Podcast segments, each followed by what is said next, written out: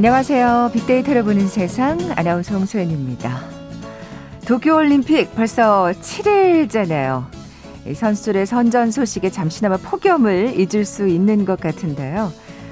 어제 온드라스의 6대 0 완승을 거둔 축구 대표팀 소식 또 너의 실력을 의심하지 마 서로를 격려한 펜싱 사브르 어벤져스 드디어 양궁 이후 첫 금메달을 획득했죠. 아 정말 떠올리기만 해도 모두 가슴 벅찬 순간들인데요. 이번 대회에서도 빼놓을 수 없는 것, 이 당차고 발랄한 10대 선수들의 모습이 아닐까 싶어요. 뭐 메달이나 승패와 상관없이 최선을 다했다면 다른 사람들의 시선을 신경 쓰지 않고 밝은 웃음을 잃지 않는 모습. 이미 즐기는 경지에 오른 올림픽 MZ세대의 긍정 에너지 떠올리면서 오늘 코로나 블루 잠시 잊어보시면 어떨까 싶네요. 자, 그리고 이미 아시아 신기록을 세운 새로운 마린보이 황선우 선수. 잠시 후 오전 11시 37분 자유형 100m 결승에서 메달에 도전하죠. 어, 경기가 시작되면 현장 연결해서 함께 응원해보는 시간 어, 가져보도록 하겠습니다. 2020 도쿄올림픽 많은 어려움 속에서도 기쁨과 환희의 순간들이 이어지고 있는데요. 그 이면에는 다양한 IT 기술들이 있어서 더욱 흥미진진해지고 있다고 합니다. 잠시 후 글로벌 트렌드 따라잡기 시간에 자세히 살펴보죠. KBS 제일 라디오 빅데이터를 보는 세상 먼저 빅퀴즈 풀고 갈까요? 뭐 앞서 말씀드린 대로 어제 축구 대표팀의 경기 정말 시원했습니다. 온드라스와 도쿄올림픽 조별리그 B조 3차전 최종전에서 6대0 대승을 거두면서 조 1위로 8강에 진출했죠. 서령우, 김진야, 이강인 선수가 한 골씩 넣었고요. 이 선수가 세 골을 몰아치면서 해트트릭을 기록했습니다. 이 선수 골을 넣고 그 한 활시위 세리머니가 인상적이었어요. 금메달 세개를 모두 휩쓴 양궁 대표팀을 향한 세리머니였다고 하는데요. 앞으로도 양궁만큼 좋은 경기를 보여주기를 기대하겠습니다. FC 지롱댕드 보르도 소속의 이 선수 누굴까요? 어제 경기 전까지는 좀 부진해서 사실 많은 분들이 가슴을 졸였었는데 진짜 어제 정말 시원하게 골을 몰아쳤습니다. 보기 드립니다. 1번 김재덕, 2번 안산, 3번 구본길, 4번 황의조. 오늘 당첨되신 두 분께 시원한 아이스 아메리카노 커피 쿠폰 드립니다. 휴대전화 문자 메시지 지역번호 없이 샵 9730, 샵 9730. 짧은 글은 50원, 긴 글은 100원의 정보 이용료가 부과됩니다. KBS 라디오 어플 콩은 무료로 이용하실 수 있고요. 유튜브는 물론이고 콩에서도 보이는 라디오 함께 하실 수 있는 거 알고 계시죠? 방송 들으시면서 정답과 함께 다양한 의견들 문자 보내주십시오. 하루가 다르게 뜨거워지고 있는 지구. 여름철 찌는 듯한 더위로 인한 폭염 피해도 늘어나고 있습니다. 폭염이 이어지면 외출을 자제하고 최대한 실내에 머무르며 물이나 이온 음료를 자주 마셔야 합니다. 현기증, 메스꺼움 등 열사병 초기 증상이 있을 땐 시원한 장소로 이동해 차가운 음료를 천천히 마시고 노출된 피부에 물을 뿌려 가능한 빨리 몸을 식혀야 합니다. 건설 현장에서는 기온이 최고에 달하는 한낮엔 되도록 실내외 작업을 중지하고 휴식을 취해야 합니다. 특히 창문이 닫힌 차 안에 노약자와 어린이를 홀로 남겨둬선 안 됩니다. 부득이 외출을 할 때는 헐렁한 옷차림에 책 넓은 모자와 양산 그리고 물을 준비합니다. 또한 부모님과 어르신께는 자주 안부 전화를 걸어 건강과 안전을 확인하시기 바랍니다. 폭염 피해 예방 KBS 라디오가 함께합니다.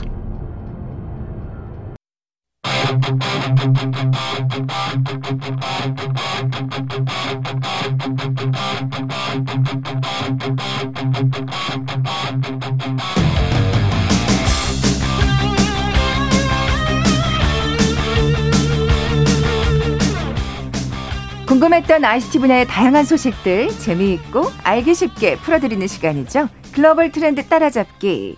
한국인사이트 연구소 김덕진 부소장 나와 계세요. 안녕하세요. 네, 안녕하세요. 반갑습니다. 김덕진입니다. 자, 뭐 올림픽 기간을 맞아서 오늘 네. 특별히 네. 올림픽 관련 소식 좀 자세하게 얘기 나눠보는 시간 가져보려 그래요. 네, 맞습니다. 네. 이 올림픽 에 또 최근에는 여러 가지 IT 기술들 숨어 있는 거 아마 보셔서 아실 거예요. 음. 특히나 올해 같은 경우에는 우리가 이제 실제 현장에 가기보단 다 TV로 보고 있잖아요.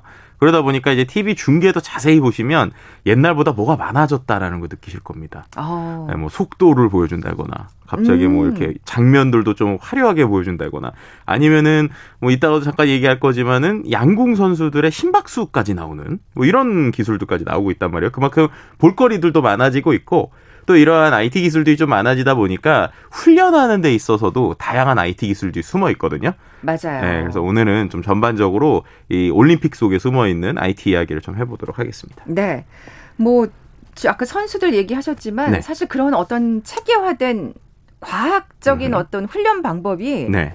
진짜 선수들한테는 도움이 많이 될것 아, 같아요. 그럼요. 이제 음. 특히나 이제 말씀하신 것처럼 최근에는 이 코로나19가 또 세계적으로 확산되면서 경기력에 어떠한 요소들이 영향을 미칠 것인가에 대해서 다른 때보다도 되게 분석을 많이 하는 것 같아요. 어. 그래서 뭐 예를 들면 심리적인 것, 또 장비 뭐 이런 것들도 분석할 뿐만 아니라 이런 걸 또 분석할 때 훈련 때부터 IT 기술을 통해 가지고 여러 가지 활용을 하고 있는데요.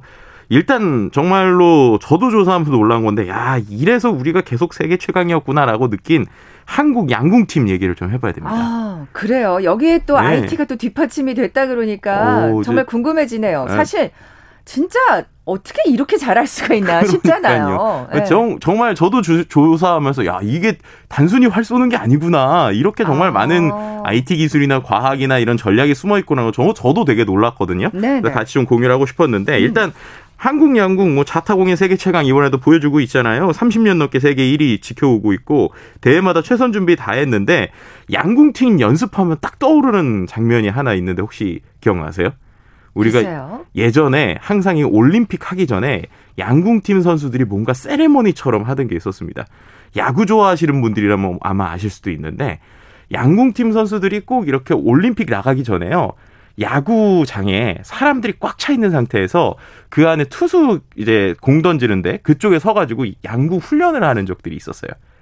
아, 네. 그래요. 이게 뭐냐면은 이제 해외에 있는 예를 들면은 외국에 나갔을 때 환호성들이 엄청 날 거잖아요. 그럼 그 안에서 야유도 있죠. 야유도 있고요. 음. 그걸 이제 훈련하는 건데요. 그래서 네, 실제로 네. 예전에 이제 뭐 프로야구 경기장에 한 3만 관중이 앞에 있는 상태에서 막 소리를 지르는 거예요.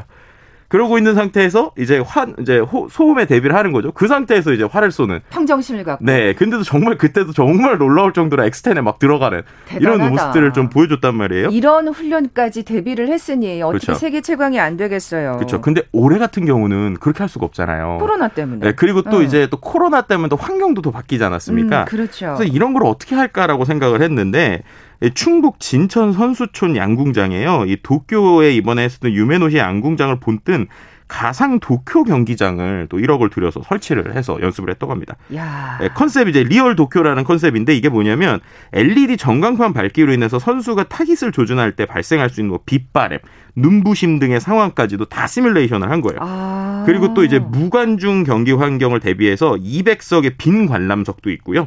또 이제 그런 상황에서 주변의 관람석의 느낌을 느낄 수 있도록 그러니까 예상 가능한 모든 경기 환경을 연출을 했다고 합니다. 그러니까 시뮬레이션을 한 거네요. 그렇죠. 뭐 그리고 이제 어. 좀더 세밀하게 해서 예를 들면 실제 경기를 할 때 상황별 영어라든지 뭐 일본어 현장 아나운서 소리, 코멘트 이런 것까지 다 준비를 해서 소음, 뭐 박수, 카메라 셔터 소리까지 다 나오는 이런 상황에서 이제 계속 연습을 했다고 그래요. 야. 심지어 이제 도쿄올림픽 경기장 출입 및 퇴장 동선까지도 확보를 했는데 이런 거리나 빛 같은 건 또 실제 표현하고 또 VR 가상 현실을 그렇겠죠. 이용해서 환경 연습하는 그러니까 실제와 VR 환경에서 모두 다 음. 연습하는 이런 시뮬레이션을 하고 갔다고 합니다. 아 그러니까 이번에 진짜 이 도쿄 올림픽 경기장에 네.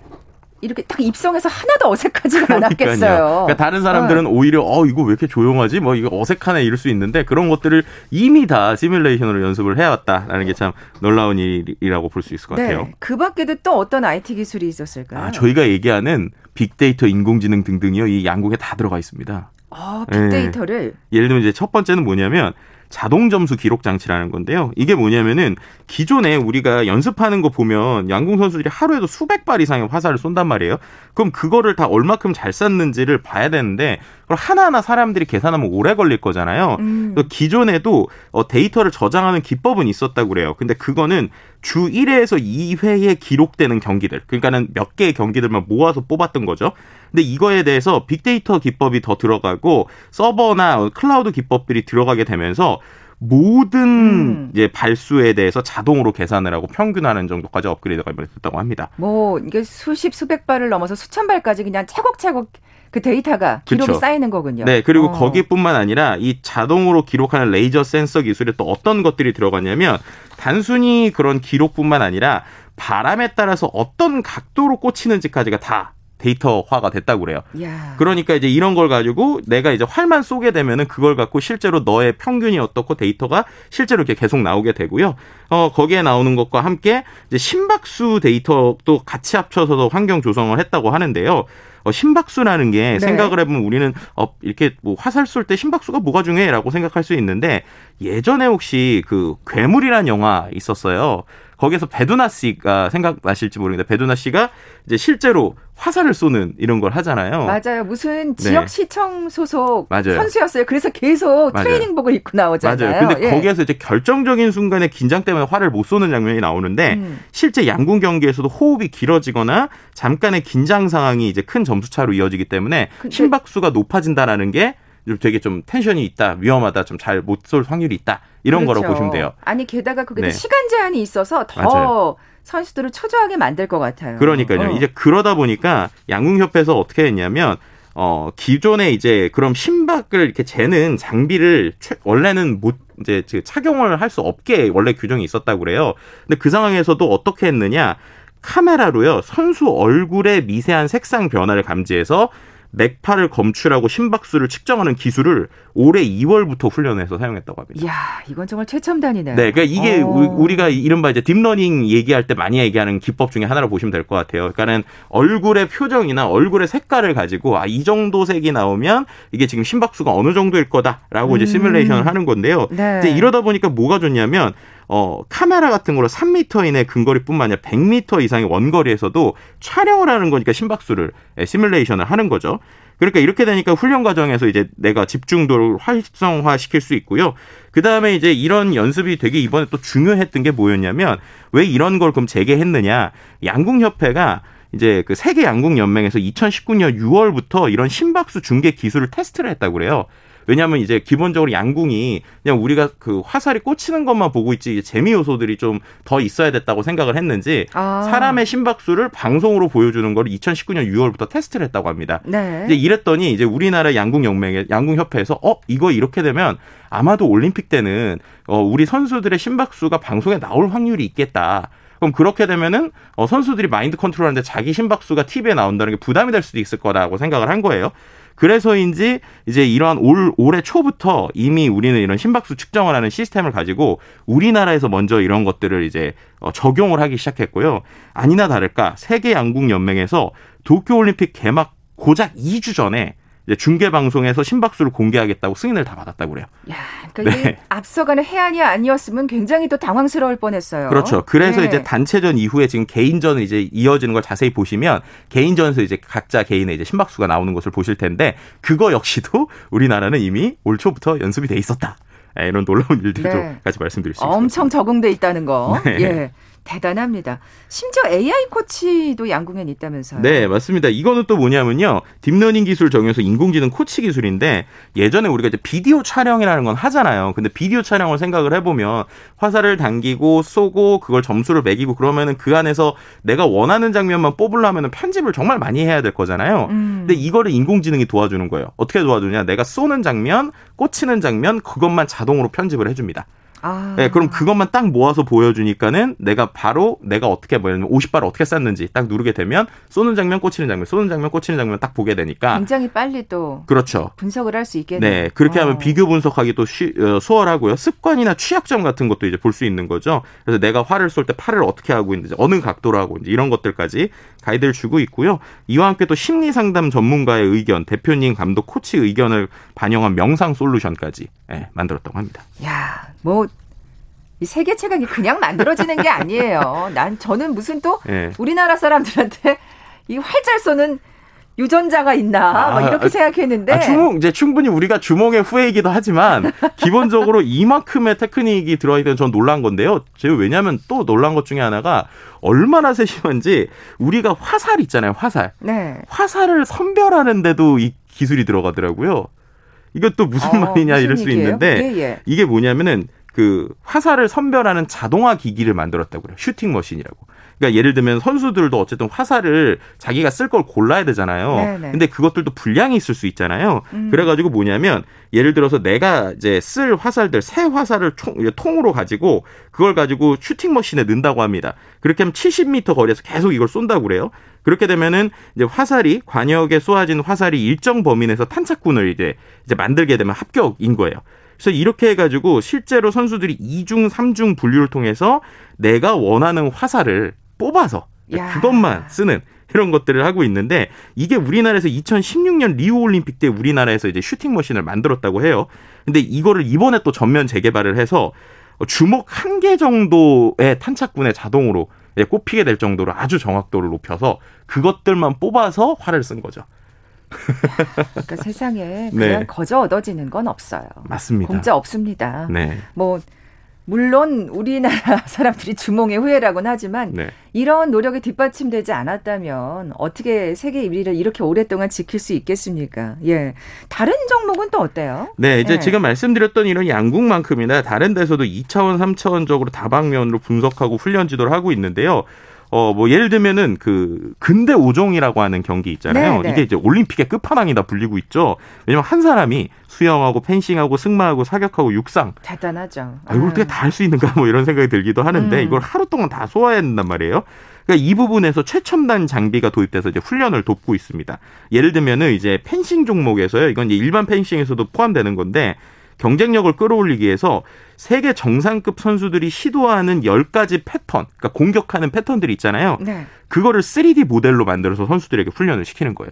그럼 이건 아. 뭐냐? 한마디로 AR, VR 같은 안경을 끼고 있으면 그러니까요. 상대방 시뮬레이션이 10가지 패턴으로 저한테 공격을 하는 거예요. 음. 그럼 이제 그거를 가지고 입체적으로 트레이닝을 하는 거죠. 그러니까 이미지 트레이닝을 예전엔 정말 상상으로만 했는데 지금은 이런 식으로 유명 선수들의 음. 위치를 이렇게 보는 이런 부분들도 있고요. 뭐 정해진 상대가 없어도 충분히 그렇죠. 정말 이렇게 맞춤 훈련을 할 수 있는 거네요. 네, 이게 뭐 어. 최근에 이른바 메타버스 얘기할 때 하나 중에 하나가 이제 페이스메이커라고 그래서 우리가 이제 기본적으로 마라톤을 뛸 때 마라톤의 페이스를 잡아주는 게 중요하잖아요. 근데 음. AR 기계를 끼고 있으면 가상의 사람이 내 앞에서 내가 원하는 속도를 맞추면 끼거든요. 거기에 맞춰서 뛰면 이제 페이스메이킹이 되는 거예요. 네, 네. 자, 그런 기법과 비슷하다라고 생각하시면 될 것 같고요.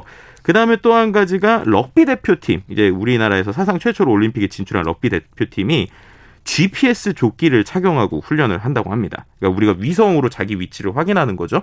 그럼 그게 뭐가 중요하냐라고 네, 네. 보면은 이제 럭비라는 게 팀 스포츠고 어떤 식으로 조직화되어 있는 위치가 중요하잖아요. 네. 그거를 선수 개인의 활동 반경이나 주로 뛰는 위치, 속도 정보 같은 걸 GPS 기반으로 측정을 해서 컴퓨터에다가 저장을 하는 거예요. 그리고 또 연습할 때 드론까지 띄워서 하늘에서 이제 바라보는 영상을 찍으니까 항공 촬영하고 GPS를 갖고 있으니까 경기에서 선수 특성에 맞는 대형을 짜는데 아주 효과적이라고 하고요. 어... 그다음 또 개인별로 아무래도 체력이 차이가 있으니까 초반에 엄청 잘 뛰다가 뒤에 가면 좀 체력이 떨어지거나 어떤 사람은 뒤로 갈수록 빨라지거나 이럴 수도 있잖아요. 네네. 뭐 이런 뭐 선수들 차이가 있겠죠 개인 차가. 그렇죠. 그래서 어. 그러한 선수들에 따라서 측정을 해서 최적의 선수 교체 타이밍 이런 것들도 이제 잡을 수 있게 모습을 또 보여주는 아, 부분도 있었습니다. 이 진짜 음. 이렇게 뭔가 IT 기술이 전술 전략에도 이렇게 세밀하게 네. 활용되는구나 정말 어, 놀라움을 금치 않을 수가 없는데요. 네네. 또 이런 그렇죠. 선수들이 뭐 피로나 부상에서 회복할 때도 IT 기술이 활용된다고요. 네, 맞습니다. 음. 뭐 예를 들면은 어 피로와 부상이 있을 때좀 중요한 것 중에 하나가 올림픽 때 얼마나 빨리 회복되느냐도 되게 중요하잖아요. 그렇죠. 그러니까 어떻게 하면은 이런 회복 속도를 늘릴 수 있을까라고 할 때 최근에는 이제 기압 예, 일반적인 대기압보다 높은 기압 환경을 만들어 놓고 고농도 산소를 가지고 일정 시간 공급해서 신체를 회복하는 이러한 뭐 고압산소 chamber라는 기술이 많이 활용되는데요. 어, 이제 우리가 알고 있는 올림픽에서 금메달 23개 딴 수영 황제 마이크 펠프스 네. 있지 않습니까? 펠프, 펠프스가 이제 경기 중이나 경기 전후 혹은 일상 훈련 과정에서 이러한 산소 chamber를 활용해서도 피로를 풀었다고 하고요. 음. 이제 우리나라 선수촌에도 이러한 체인버나 캡슐이 이제 도입이 돼서 기본적으로 어 사람 이제 그 훈련 이후에 아주 체력을 빨리 이제 회복시켜주는 이런 쪽에도 좀 쓰이고 있는 부분이 있고요. 아, 저도 한번 들어가 보고 싶네요. 아마 이게 더 들어가보고 싶을 수도 있으실 뭔데요? 것 같은데. 예, 뭔데요? 네, 이제 세로피라는 장비가 있어요. 이게 우리나라에서는 좀 특이하게 체중 감량 효과가 있다 뭐 이래가지고 좀 쓰시는 분들이 있는 것 같은데. 정말요? 네, 이게 질소 증기가 들어있는 원통형 체인버에 2, 3분 들어가 있으면 영하 100도에서 200도 이하의 냉각 공기가 분사돼서 이제 내 오, 몸을 극저온 상태로 만들어서 체온을 의도적으로 낮추는 이런 기술이 있어요. 네. 근데 이게 원래는 몸의 이 염증 수치가 높아진 선수들의 회복을 돕기 위한 장비라고 그래요. 아, 그래요. 네, 그래서 뭐 예를 들면은 미국 프로농구 르브론 제임스 같은 경우에도 아예 개인적으로 이 장비를 따로 이용한다. 뭐 이럴 정도 로 많은 사람들이 이제 아주 뭐 냉각 환경에서의 신체를 음. 빨리 겪게 해서 자가 화 회복을 빨리 시키면서 부상을 뭐 회복하거나 컨디션을 향상하거나 뭐 일부의 체중 감량 효과가 있거나 뭐 이렇게 좀 활용한다고 합니다. 아우 태릉 선수촌 가보고 싶네요. 자 이렇게 훈련을 마친 선수들 본격적으로 이제 올림픽 경기장에서 어 시합을 하는 거잖아요. 그렇죠. 이 경기장에는 또 어떤 IT 기술들이 숨어 있나요? 예. 일단은 이 속도의 꽃이라고 불릴 수 있는 육상과 수영에서 이 기록과 움직임을 측정하는데 이 IT 기술이 좀 쓰이고 있는데요. 예를 들면 뭐 올림픽 공식 타임키퍼라고 할 수 있는 한 시계 회사 같은 경우가 이 시간을 재기 위해서 400톤짜리 정밀 장비를 쓴다고 그래요. 네, 그래서 실시간 데이터를 정말 그렇게 0.006초 이렇게 만드는 이유가 장비만 400톤이라고 하고요. 대단하네요. 네, 어. 또 이제 이따가도 우리의 심장을 또 뜨겁게 만들 황선우 선수가 있는 어, 멋진 모습을 있는 수영 같은 경우에 이번에 이미지 추적 카메라가 도입이 됐습니다. 이 이미지 추적 카메라가 뭐냐면 각 선수의 움직임을 모두 다 추적을 하는 거예요. 그렇게 하면서 경기 전체 결과가 측정이 되는데 뭐 이렇게 수영장 같은 경우 특히나 막 물도 튀고 막 이렇게 되니까 모든 일이 어떻게 일어나고 있는지 정확하게 확인하기가 항상 쉽지는 않잖아요. 아우, 특히 그 150m, 네. 100m는 무슨 아, 싸우는 그러니까요. 것 같아가지고 네. 누가 1등인지도 안 보이잖아요. 맞아요. 예. 근데 거기에서 말씀드렸던 것처럼 이 인공지능 기반의 이미지 추적 카메라가 들어가니까 어, 실시간 위치, 속도, 가속도, 뭐 감속도, 수영 선수 간 거리, 스트로크, 수까지 비교 분석하는 데이터가 다 들어간다고 합니다.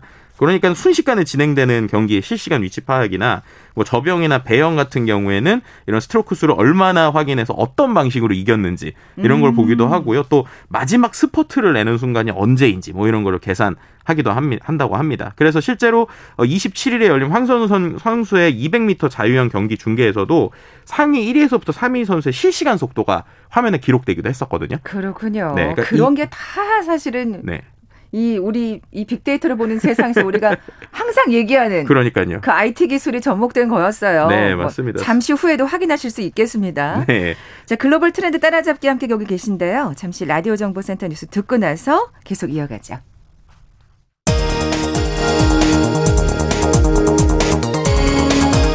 유은혜 사회부총리 겸 교육부 장관은 2학기 전면 등교를 추진하는 정책적 기조에는 변함이 없다고 밝혔습니다. 유 부총리는 그러면서 질병청이나 방역당국 전문가들의 진단과 예측을 종합적으로 수렴해서 8월 둘째 주 정도까지는 2학기 학사 운영 일정과 관련한 입장을 발표하도록 하겠다고 말했습니다. 미국 연방준비제도가 금리를 동결하기로 하면서 한국은행이 상황 점검 회의를 열고 국내 금융시장에 미칠 영향 등을 점검했습니다. 한은은 이번 회의 결과가 시장의 예상과 부합해 국제 금융 시장에 미칠 영향이 제한적이라고 평가했습니다. 국방부는 다음 달 예정된 한미 연합훈련과 관련해 코로나 확산과 한반도 평화 정착을 위한 외교적 노력 등을 고려해 미국과 긴밀하게 협의 중이라고 밝혔습니다. 남북 통신 채널이 복원되면서 군 안팎에서는 북한이 반대하는 한미 연합훈련의 연기나 규모 축소 가능성이 제기되고 있습니다. 코트라가 발표한 2020년도 북한 대외무역 동향 보고서에 따르면 북한의 작년 수출은 전년 대비 67.9% 감소한 8,930만 달러, 수입은 73.9% 줄어든 7억 7,367만 달러로 집계됐습니다. 유엔 대북 제재 지속과 코로나19로 인한 국경 봉쇄의 여파인 것으로 분석됩니다. 경찰에 따르면 제주도 중학생 살해 공범 김신남이 범행을 도와주는 대가로 비탕감과 현금 이체, 카드 결제 등을 통해 총, 총 1,100만 원가량의 이득을 챙기기 위해 범행에 가담한 것으로 확인됐습니다. 대법원에서 알선 수재 혐의로 징역 1년 6개월의 실형이 확정된 원유철 전 미래통합당 의원은 오늘 평택지청 교도소에 수감되기 전 검찰 기소부터 대법원 선고까지의 정무적으로 진행한 형사재판이 아닌 사실상 정치재판이었다고 주장했습니다. 도쿄올림픽이 한창 열리고 있는 가운데 어제 일본의 신규 코로나19 확진자는 역대 최고치인 9,576명을 기록했습니다. 현재 일본 정부는 도쿄와 오키나와에 발령된 코로나19 긴급 사태를 수도권과 오사카로 확대하는 방안을 검토하고 있는 것으로 알려졌습니다. 지금까지 라디오 정보센터 조진주였습니다.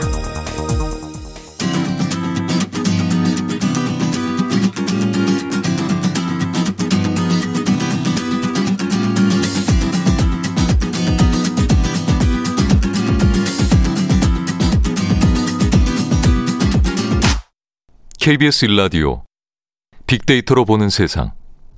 네, 글로벌 트렌드 따라잡기 함께하고 계신 지금 시각 11시 31분 막 됐습니다. 자, 오늘 빅퀴즈 정답 발표를 조금 일찍 해볼게요. 음. 자, 오늘은 힌트 요정이 아니라 정답 요정이시네요. 김덕진 부소장님. 네, 네, 어제 축구 대표팀 경기 온두라스에게 6대 0의 대승을 거두면서 조 1위로 8강에 진출했는데요. 어제 경기에서 해트트릭 기록한 선수 맞춰 주시는 거였습니다. 어, 1번 김제덕, 2번 안산, 3번 구본길, 4번 황의조였는데요. 아마도 많은 분들이 정답을 맞히지 않았을까. 이 모라노키의 달인이자 어제 또 이제 골문골 텄으니까 이제 계속 골 잘 낼 거라고 생각하는 우리 황의조 선수 4번이 정답이었습니다. 네, 시원한 아이스 아메리카노 커피 쿠폰 받으실 두 분입니다. 7635님, 어, 잠시 후 황선우 선수도 화이팅입니다 하시면서 정답 보내주셨고요. 코로나 스트레스 확 날려줬어요 하신 5289님께 이 꼴만큼이나 시원한 커피 쿠폰 쏘겠습니다. 네. 자, 오늘 올림픽과 IT 관련 소식 전해드리고 있는데요. 이번엔 또 무슨 얘기 해볼까요? 네, 앞서서 이제 수영 얘기까지 했고요. 이번에 육상, 또 육상도 이게 또 빼놓을 수가 없습니다. 아, 그렇죠. 육상 종목에서 음. 또 이번에 좀 재밌는 게 motion sensing 및 positioning 감지 시스템이라는 게 처음으로 나왔거든요. 예, 이것 때문에 이번에 육상 스프린트 선수들, 특히나 이제 단거리 하시는 선수들이 올림픽 역사상 처음으로 motion sensor라는 걸 등에다가 부착하고 달리게 됩니다. 네, 근데 이 센서가요, 그렇게만 무거운 건 아니에요. 신용카드 한 두 배 크기 되고 두께는 절반가량이나 13g짜리 센서거든요. 아, 그것도 정말 최첨단이네요. 어쩜 그쵸? 그렇게 조금 할 수가 있죠. 아, 그러니까요. 근데 왜냐하면 무거우면 당연히 기록에 방해가 그러니까요. 될 테니까 최대한 예. 방해 안 되는 쪽이죠. 근데 이거를 태그를 달게 되면 뭐가 중요한 거냐?